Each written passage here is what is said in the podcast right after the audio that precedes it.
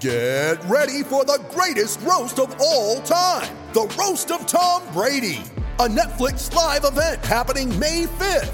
Hosted by Kevin Hart, the seven time world champion gets his cleats held to the fire by famous friends and frenemies on an unforgettable night where everything is fair game.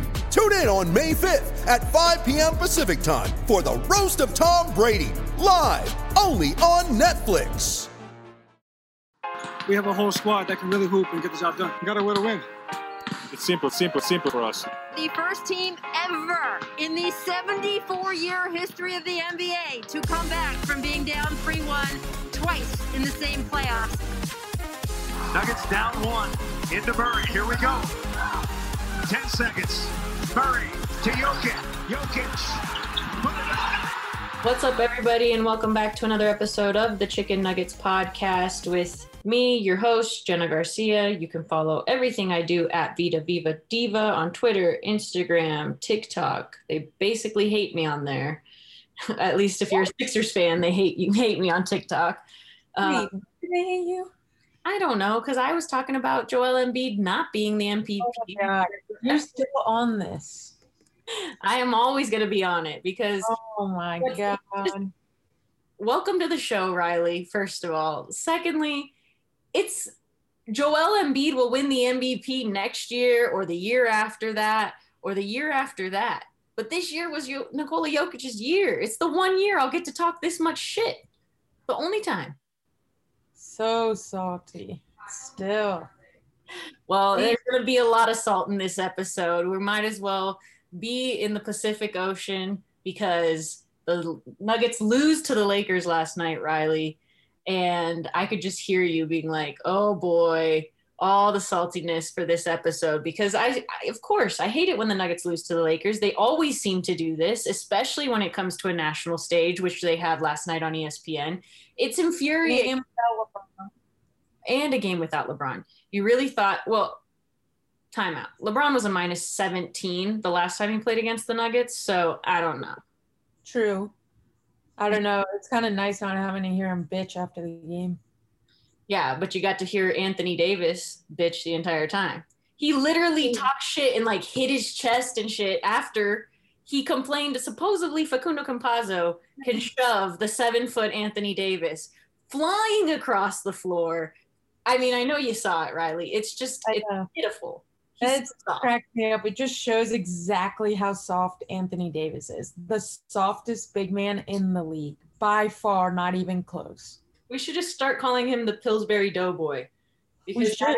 because he- It's it's sad because he has such a great talent and so much skills, but he is the softest dude ever.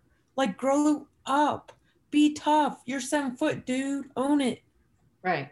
But he whines and complains and gets everything he wants, including at two minutes and six seconds is when Facundo Campazzo supposedly collided with Anthony Davis so much so that he would fly up in the air.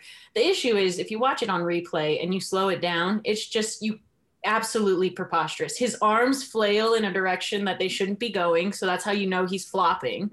And he just makes such a big ordeal about it. And afterwards, you see Campazzo over there, like go up to him and like say, like, you know, that wasn't a foul, right? And they're like laughing about it. He's like, haha, yeah, bro. I'm like, haha, nothing. That's three points. It would have been 1991.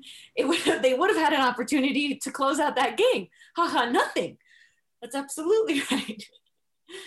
I just think that um well, I'm just glad that Anthony Davis is in Hollywood because now he can go act professionally for some movies with that kind of acting. It's a perfect fit for him, really. It really is. Yeah.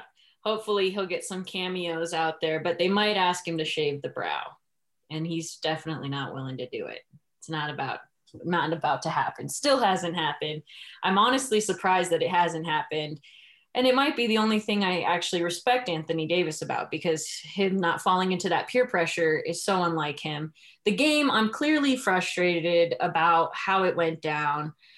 I don't think that every single time the Nuggets lose, it's because of the referees. I mean, this game was rough. They struggled in the second quarter. The first quarter was slow. Really slow for both teams, really low scoring. The Nuggets barely outscore them in that first quarter. They lose the second and the third quarter and then barely win the fourth by one point. Um, Malone said after the game that he felt like they really just they had good stuff, but they couldn't get it going for a while. My biggest takeaway was watching MPJ. At the end of the first half, they kind of they I forget why the camera um, panned at MPJ, and somebody else was bringing the ball up the court, and MPJ's face just was like, "No, don't pass me the ball." Like in the first half, he had he was like one for four. He'd only had a few attempts um, wasn't scoring like he normally scores. They really shut him down. And it it might just be one of those games he has to learn. Like he had to live through it to learn because fourth quarter MPJ and even what he came out after the the halftime, eh, he came out much more aggressive. Um, but maybe he just has to get through it because then in the fourth quarter he was shooting over guys and hitting big shots and he you know we all know he can make those shots. It's just a matter of confidence, and he did not look confident going into that half. Yeah, I think that just comes from playing the Lakers a few times. Now they kind of know how to defend Michael Porter Jr., but then after the first half, he figured out what he needs to do to get his shots up and be confident, even though they found another way to defend him. So I think that was just um, Michael Porter Jr. being young and realizing that teams are going to defend him different ways than he used to be defended because now he's such an offensive threat. Um, but I'd rather him figure out now, not the playoffs. Yeah, that's true, and I'm glad that he had like some good competition. They they're a very good defensive team. I was so pissed. the The to- points total set for that game was two thirteen, and I was like, I my gut feeling, my first reaction, I was like, you go under because well, it opened at 220, moved to 218, and then dropped to 213. And had it been 220, I definitely take the under. Had it been 218, I definitely take the under. But turn drops to 213 and I'm thinking like, "Oh my god, it's so low. I don't know, maybe take the over." That's just so low. But these teams really are really good defensively. Over their last 5 games, the Nuggets have been like had a like 101 defensive rating, which has been crazy. Um, the Lakers have the best defense in the league, so I wasn't surprised when I saw the low scoringness, uh, this low scoring game that was produced by these two teams. But it also goes into the fact that the Nuggets only shot seven for 25 from three point range throughout that game. It's really bad from from deep. Where do you think the Nuggets are going to get their reinforcements? Because it can't just be all MPJ. Otherwise, teams know they don't have to guard anybody else on the floor.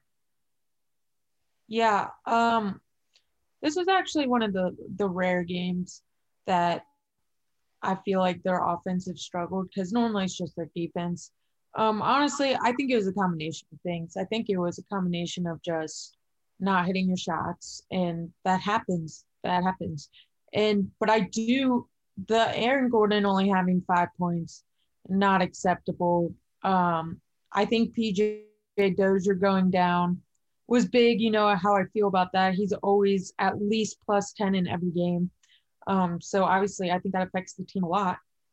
And I also think the absence of Paul Millsap has a big effect on the game because no, I don't think he should be starting, but his leadership from the bench just plays a huge role. And that could be just giving people confidence and telling them, keep shooting the ball or you got this, you make this all the time. And just those little things that you know him as a leader brings to the team. Um, hopefully by the playoffs, Millsap, Dozier, and Monte will all be back because they all bring pluses for the team on the court and off the court. Um, those are leaders. Those are um, guys who could lock down a little bit on defense.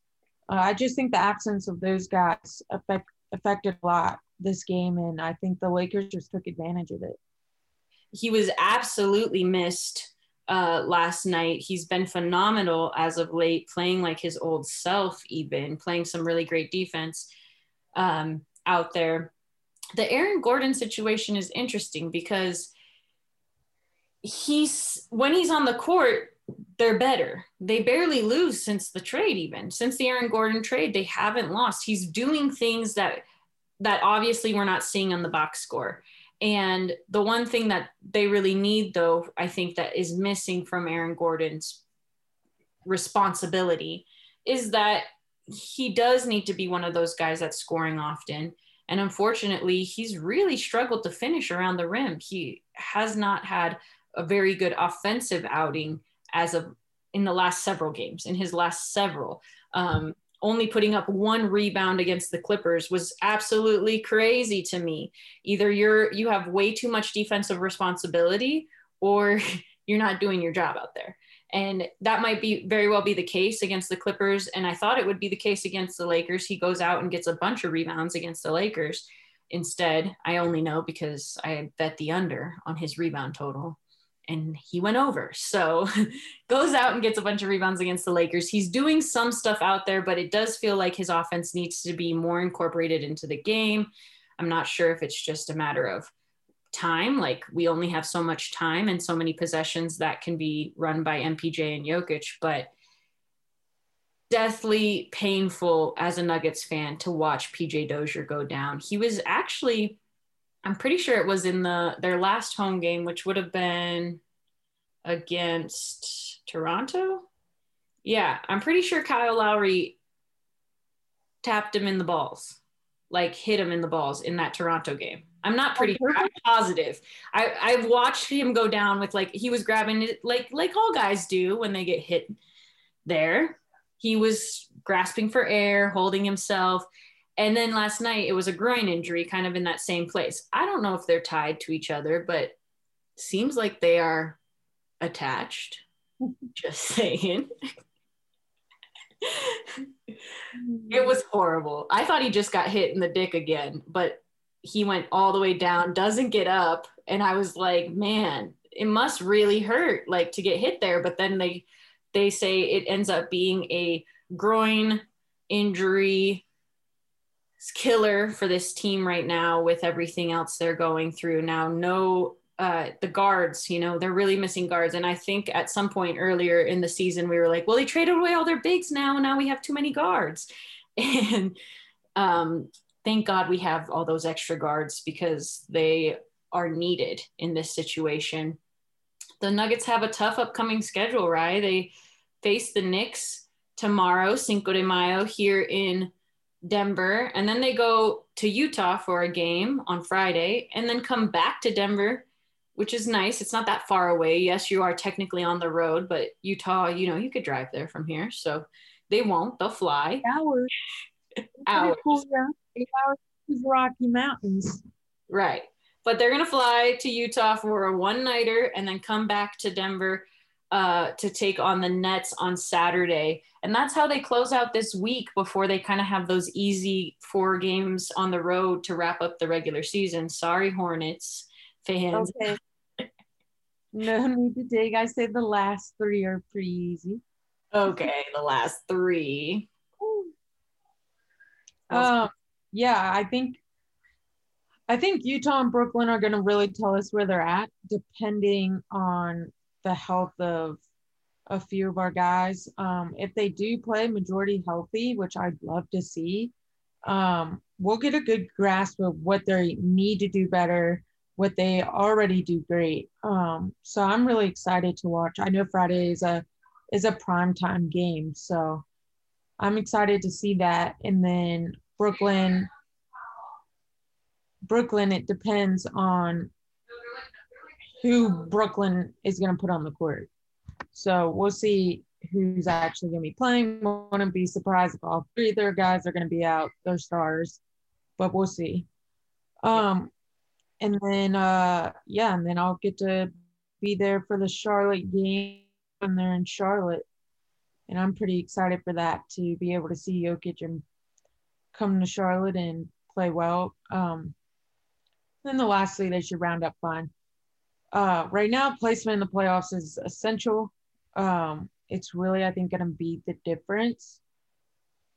Um, yeah, make sure. But you- I think it's okay. At this point, we just don't want anyone else injured. That's really we clinched a playoff spot, so that's good. But we we can't afford any more injuries at this point. Yeah, that's hundred percent true. Um, when the Nuggets go to Charlotte, though, you know, that way that since they're in town, you can give the PR guy all the, you know, my Charlotte gear that you're going to send home, like a hat and a, that hoodie that you're wearing right now looks pretty nice. um, no, the injury situation is definitely like the biggest issue because, like we mentioned, Malone doesn't always work well on the fly. He's done pretty well over this last, like losing Jamal might have been the hardest thing that he's ever had to overcome as a coach because that's your second guy. He relied on Jamal so much. And it's not like how he relied on Torrey Craig or how he relied on relies on Monte Morris. It's totally different because it's Jamal. Um, and he is the second best player on this team. And he he does bring a lot to the table. So I, I'm impressed with how well they've done since the loss of Jamal. I was actually just looking up and since losing Jamal on the 12th of April, which you know, we have holy days as Nuggets fans, and that would be our cursed day as a Nuggets fan. Um, but since then, the Nuggets are sixth in offensive rating with a 115 offensive rating. The Knicks actually coming into town tomorrow, not going to be an easy game.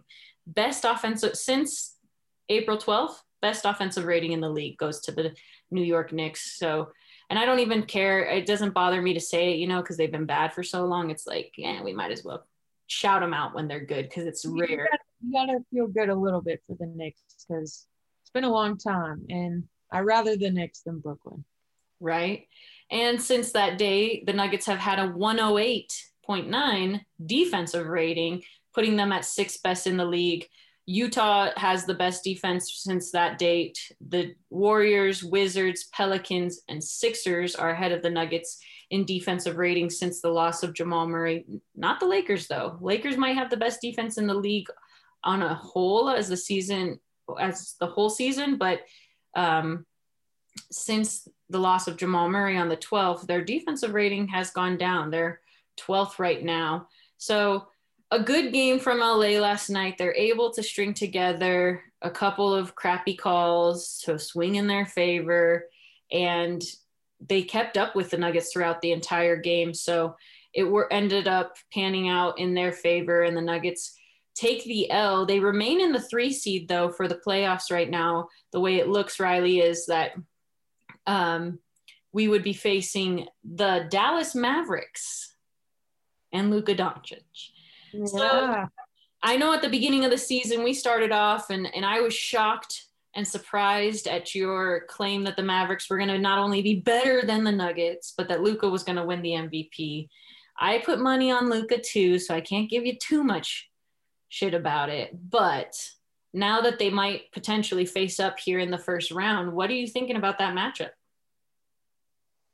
Uh, it's an interesting matchup. Um, my problem with it for Denver is Denver's closer is Jamal and has always been Jamal, especially playoff time.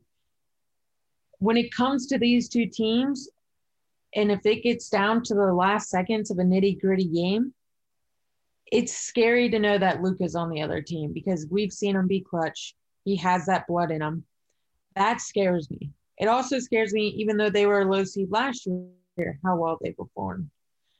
Um, it wouldn't be an easy first round matchup. I mean, I don't think any team in the West would really give an easy first round matchup, but I don't know. It's it's better than the Lakers because um, there's a possibility that they'd have to play them, mm-hmm. um, depending on where they land. So it'll be interesting. I like the matchup, but I think it'd be a it'd be a longer series than I think either of us would want it to be. Yeah yeah, if the Lakers fall to the sixth seed, then that's who the Nuggets will take on. I'm I'm fairly sure that the Nuggets will remain in the three seed for the rest of the season to close it out. Um, I think they'd have to lose too many games to move down at this point. Um, and I think that Dallas is a good team, but I don't think they're the team we thought they were going to be. Not so much because of Luka Doncic, but a lot of Porzingis, just what his output has been this season too. But I will say, yes, in the playoffs last year, Jamal Murray definitely took a leap as the closer for this Nuggets team. But it was the regular in the regular season, it was always Nikola Jokic. He had the buzzer beater against the Sixers. He had one against the Timberwolves or um, he's had a few buzzer beaters. I definitely remember the Sixers one. I I think it was the Timberwolves. He had one against he after the Sixers game. I think he went back to back and had one against Memphis as well. So you you have Nikola Jokic. You do still have him to be your closer. I think that he can go toe to toe with Luka. He has fun. He has a good time playing. What? I think Luka is is a good bit up the list of closing closing games. Um, Yeah. yeah, I'd put him on my top five closers right now in the NBA. So that's what's good. But here's my thing: if they go against the Mavericks, what the Mavericks has basically showed the NBA this season is after Luka, they're really up and down on their role players. And if so, I would try if I was going into the series being Coach Malone. The goal is to slow down Luka and make other guys beat you. And I think if you come up with a solid game plan for that, they'll be fine. Yeah. Yeah. And I think that that's where Denver kind of wins in that matchup is the fact that they do have some depth. it's working against them at this point because it is, um, they've run through all of their players basically. So their depth might not be as deep as they used to be since they're using those guys on a regular basis right now. But, um, I definitely think that it's a better matchup than the Lakers in the first round. Right now, with that win, actually, that win moved LA to the fifth seed, making forcing them to play the Clippers first round, which I really genuinely don't believe the league wants. I think the league probably wants both LA teams in the final because those are big markets and they make big money. More people watch those games. Um, and this is a business, so that's kind of what they're hoping for. But I think it would be awesome for LA and LA to go against each other in the first round, uh, because I don't think the Clippers are there yet. I don't. I with LeBron, the Lakers are there, but I feel like it's a really even fight right now without LeBron in the on LA. I feel like the Right. Lakers are still, even when LeBron came back, it wasn't, it wasn't the same. I um, I definitely like have gone down on how I feel about the Lakers making the finals now. You paused or gone down on, and I was really excited for your answer. And Jesus. Yeah, I just I've after watching um the past couple of weeks of the Laker games, they really don't look that good. They really don't look that good. Um, and being this close to the playoffs, that's if I'm a Laker fan, I'm I'm a little worried about that because of how good some of these teams are in the West. So I just don't think no matter what round it is, and if LeBron comes back, they're a guarantee anymore.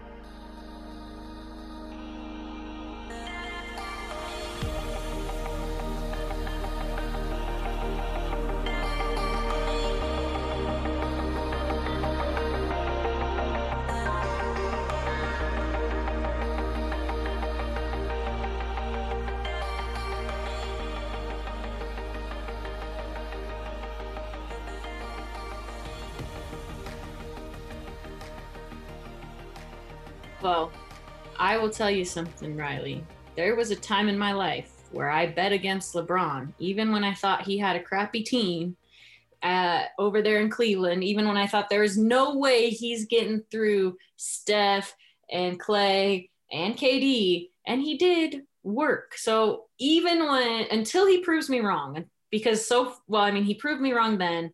And so until then, until the time when he doesn't successfully carry his team through the playoffs, I just refuse to bet against him because I lost a lot of money and a lot of pride that time I lost that game, uh, that series. So, yeah, I mean, I agree with you. I don't think they look great. I think they're really good defensively. I love the the like wired sessions that ESPN does where they mic up um, Frank Vogel because I swear he just says everything cliche there is to say during his timeouts. He's like, yeah, don't forget to make the extra pass and D up. And I'm like, you're saying nothing of value to these people that already know how to play this game. Like I just would have expected like maybe more scheming from him. And the off their offense struggles. You they scored barely 90 points last night, you know, Nuggets too. So there was a lot of good defense being played. I think that's probably their forte.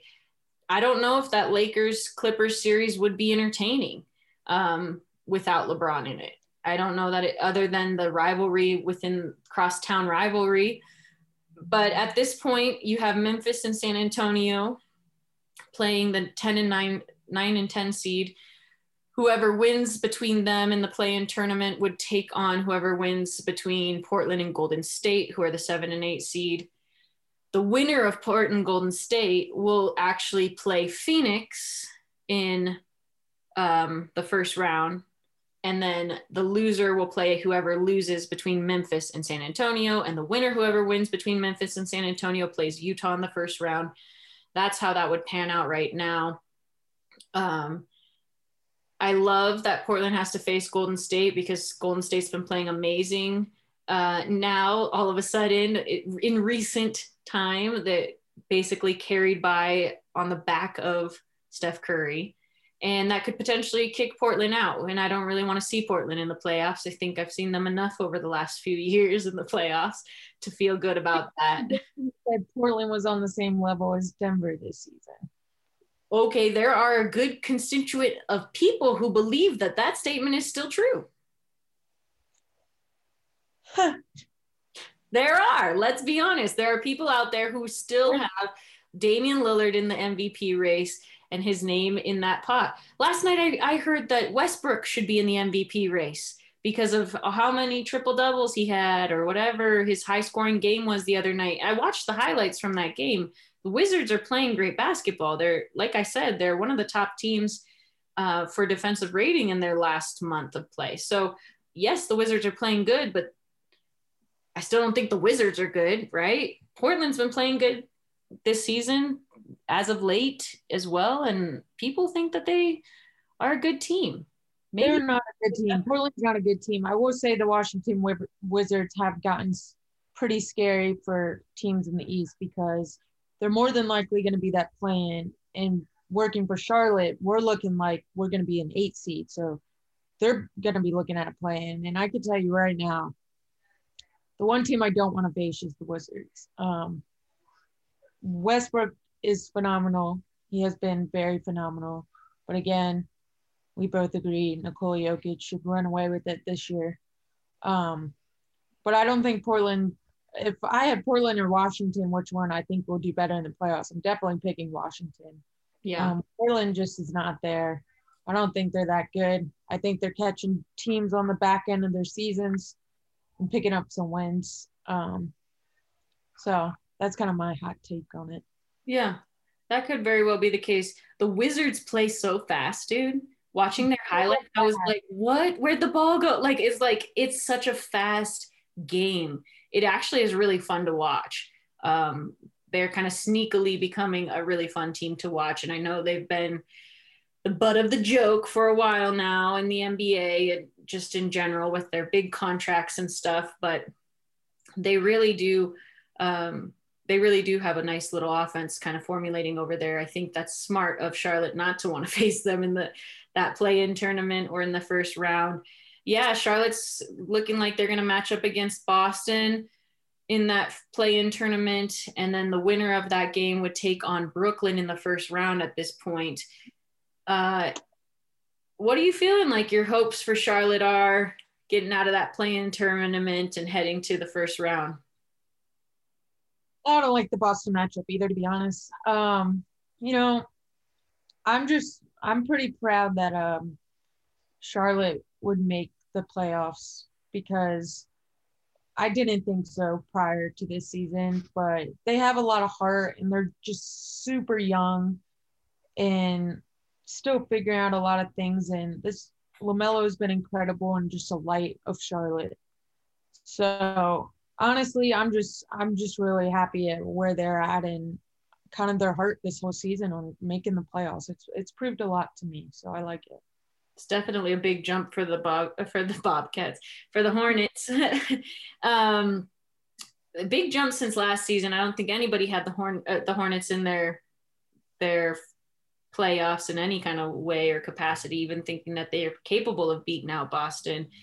The one team from the East I think nobody wants to see is that Philly team, that Brooklyn team.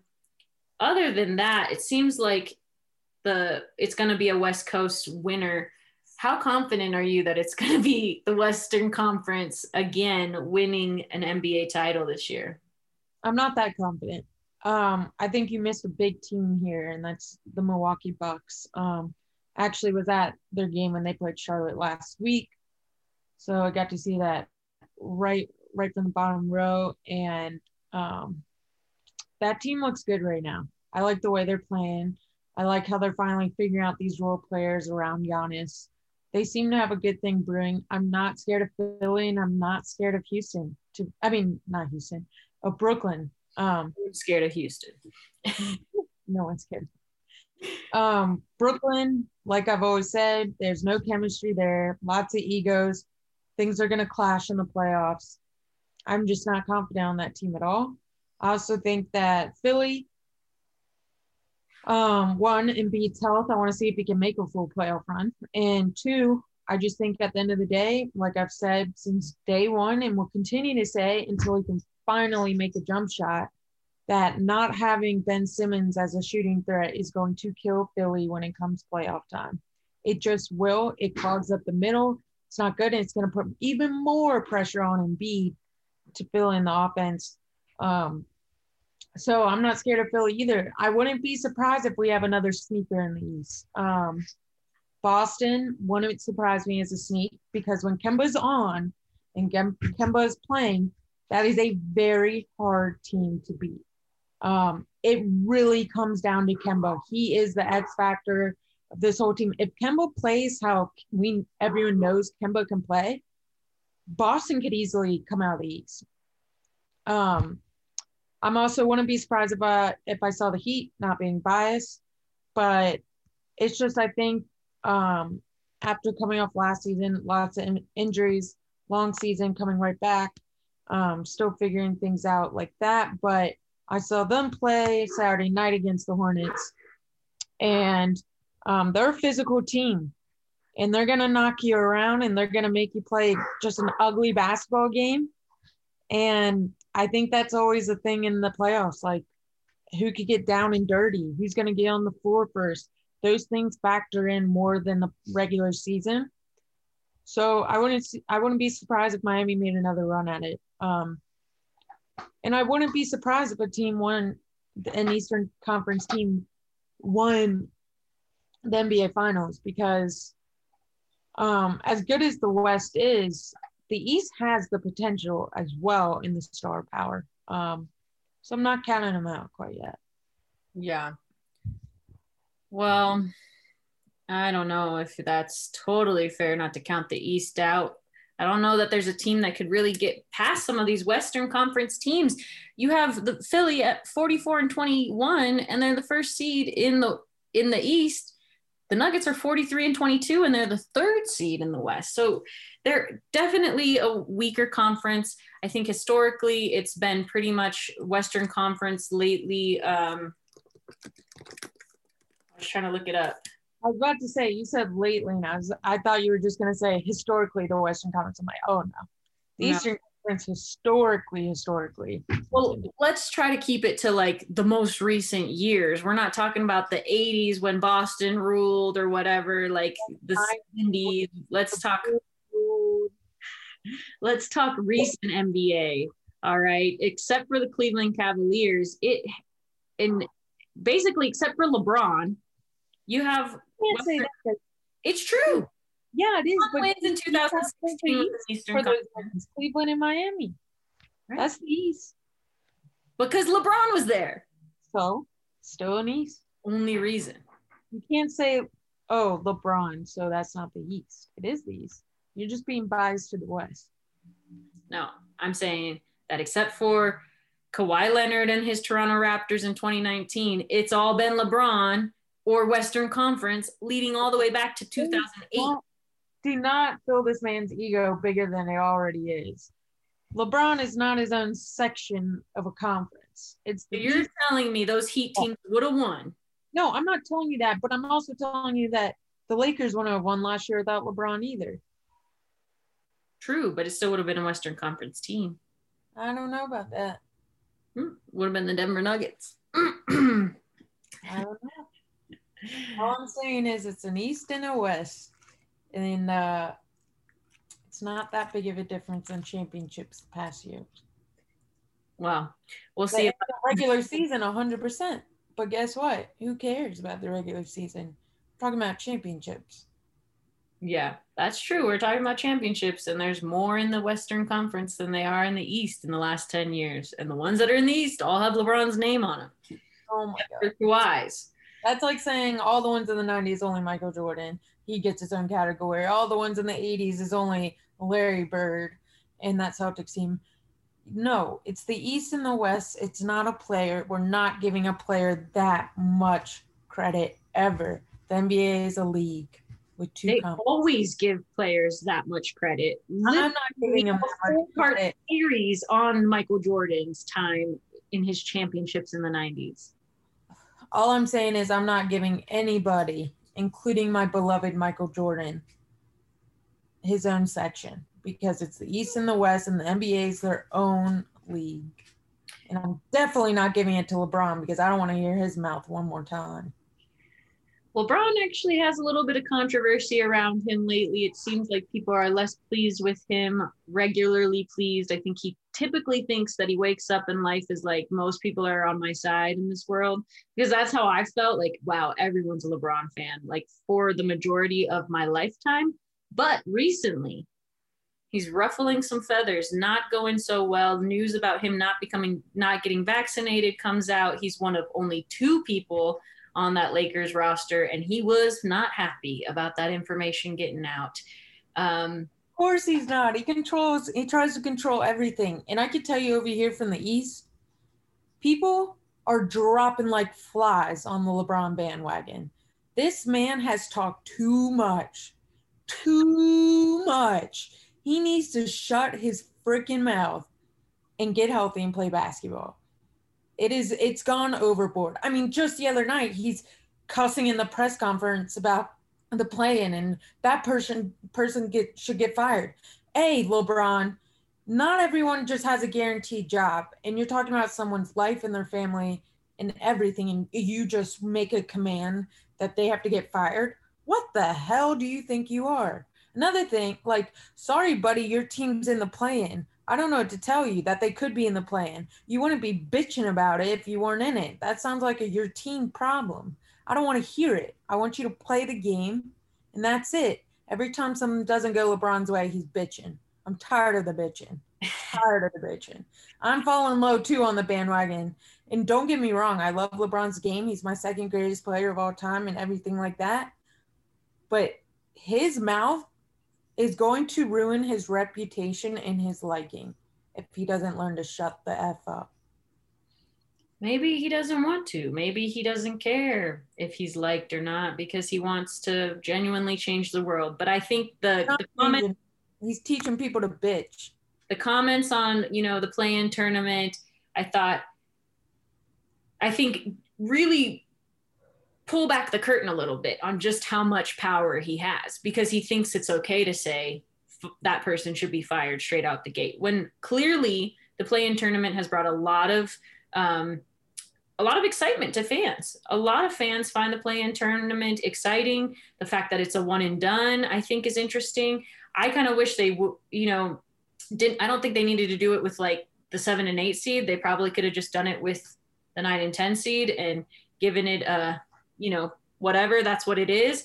But to have four teams participate in a play-in tournament on both sides of the bracket and then go into the playoffs sounds pretty fun to me. I, but I like watching basketball, you know, and I don't want a cakewalk on my way there if I'm a team. And I don't think the Denver Nuggets, Michael Malone commented on on the play-in tournament a little bit. He said he didn't love the format. He preferred the format they did in the bubble last year, but he agrees that it brings a lot of excitement to the to the game and to the NBA and people are going to tune in and watch those games. And if they don't tune in and watch those games, then maybe that person does get fired. But it shouldn't, definitely shouldn't be up for LeBron to say that uh, open and outwardly to the whole world, just like a command, because it did sound like a command. And I thought that that was uh, revealing a little bit too much about how much control he has about what within the NBA and what goes on. And I mean, it's it is a players' league. They have a lot of control, but you know, you also don't have to don't have to come at it from that kind of perspective or angle. Oh, if man. they fall into the play-in tournament, I will laugh so hard. He is not the president of the NBA. He does not sure go make go make calls like he's been doing his whole career for an organization, but he is not making calls for the NBA. He is out of line. And the biggest thing that bothered LeBron after that third straight loss and realizing they might have to be in the play-in tournament is that fear of failure. It gets him rattled like no other. that if he lost in that, what's that gonna do to me? What's that gonna do to my legacy? What are people gonna? That man was rattled after that, after seeing what it's done to his team. So, well, his team's been good. That's the thing is like the Lakers have basically fallen ass backwards into LeBron and AD gotten both those guys to with their appeal of where they are located and the city they're in get these two guys and then have to fill the rest of the roster out with a bunch of scrubs. And without lebron carrying them they can't do it which is what i've been saying even since way back in that Cavs year in whatever year that was that i lost that big um, bet i think it was 2016 to be correct um, and I just think that he, sure, maybe he was rattled, but I just because his name doesn't say President Rye doesn't necessarily mean he doesn't have that kind of power. And I think that the NBA has maybe allowed it to go on a little bit too long where they're allow you know this power exists he definitely has more power than we want to want to accept or recognize but he doesn't have the title necessarily that goes with that power because it's supposed to be this behind the curtain thing and he keeps kind of showing the world that it's not, that he does have a lot of control. You better believe that if LeBron doesn't like something, the NBA is going to change the way they do it because LeBron brings in a lot of money for them. And that's just matter of fact for for this re, for for this league it's a superstar league and a lot of people like lebron now that people are falling off that bandwagon and maybe stick to some of the t- their home teams that's my biggest pet peeve in the NBA is that like nobody sticks to their home team over their. You said though it's a players' league, so yes, people follow players in the NBA more than any other sport because it is such a players' league. They also have the power, and that's the problem though for me.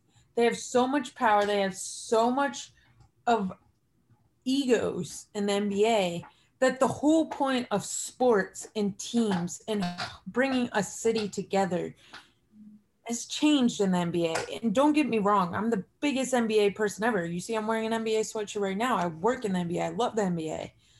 It's just different than every other sports league. And it'd be nice to see the NBA kind of put their foot down. And I, I agree. It's it's nice to see people falling off the LeBron bandwagon and a lot of people I know want to see LeBron lose this playoff, and normally that's not the case. No, it's not. And so I'm happy to see it. Not gonna lie. Right.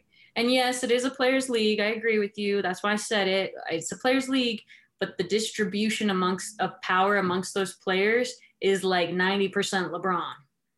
And then like Chris Paul and whoever else runs the NBA PA, like players union or whatever. But other than that, like I think the distribution of power uh, amongst the elite, the top players, a lot of maybe too much power has been given to that superstar. But amongst all players, I think it's po- a positive thing that the the NBA as an entire league does feel like they can empower their players on a on a bigger scale than other team other leagues do without them getting to that scale of like the LeBrons and the KDs and the Chris Pauls and the Kyries of the league, right? Who clearly feel like they have too much power. I think that's definitely an issue.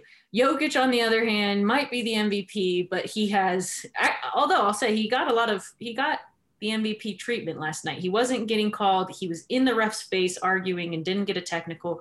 I definitely thought there was a couple moments where he could have. Gets a little bit of MVP treatment, but as far as player power and control of what happens in the league. I don't think Nikola Jokic is participating in any sort of. No, that man is is the standard. That man is the gold standard, and that's why I love him. And why he deserves MVP this season. hundred percent, because he earned it every single game. Absolutely. Well, right, it's always fun catching up with you. We'll be back in touch after this Knicks game, which I don't suspect to be easy. Utah game, which I don't suspect to be easy, Brooklyn Nets game, which I don't expect to be easy. Uh, next week after that, um, actually, and then they'll play the Lakers. No, no, we'll play. We'll talk before or after they play Charlotte um, that evening with you in next Tuesday in Charlotte. So we'll get an inside scoop behind that Charlotte Hornets game with the, Nuggets there in Charlotte since Riley will be there in person definitely want to tune into that episode and tune into uh, the Chicken Nuggets Grilled, which will come out on Thursday this week. And that episode is going to be really fun. It is a behind the scenes look at the draft and te- teams who have currently been tanking in the NBA and how that's changed really uh, strategies for teams across the NBA moving forward. So that's a really fun interview with Jake Fischer that you can check out on Thursday. Thanks for listening, guys, and we'll be back with another episode next week. Talk to you then.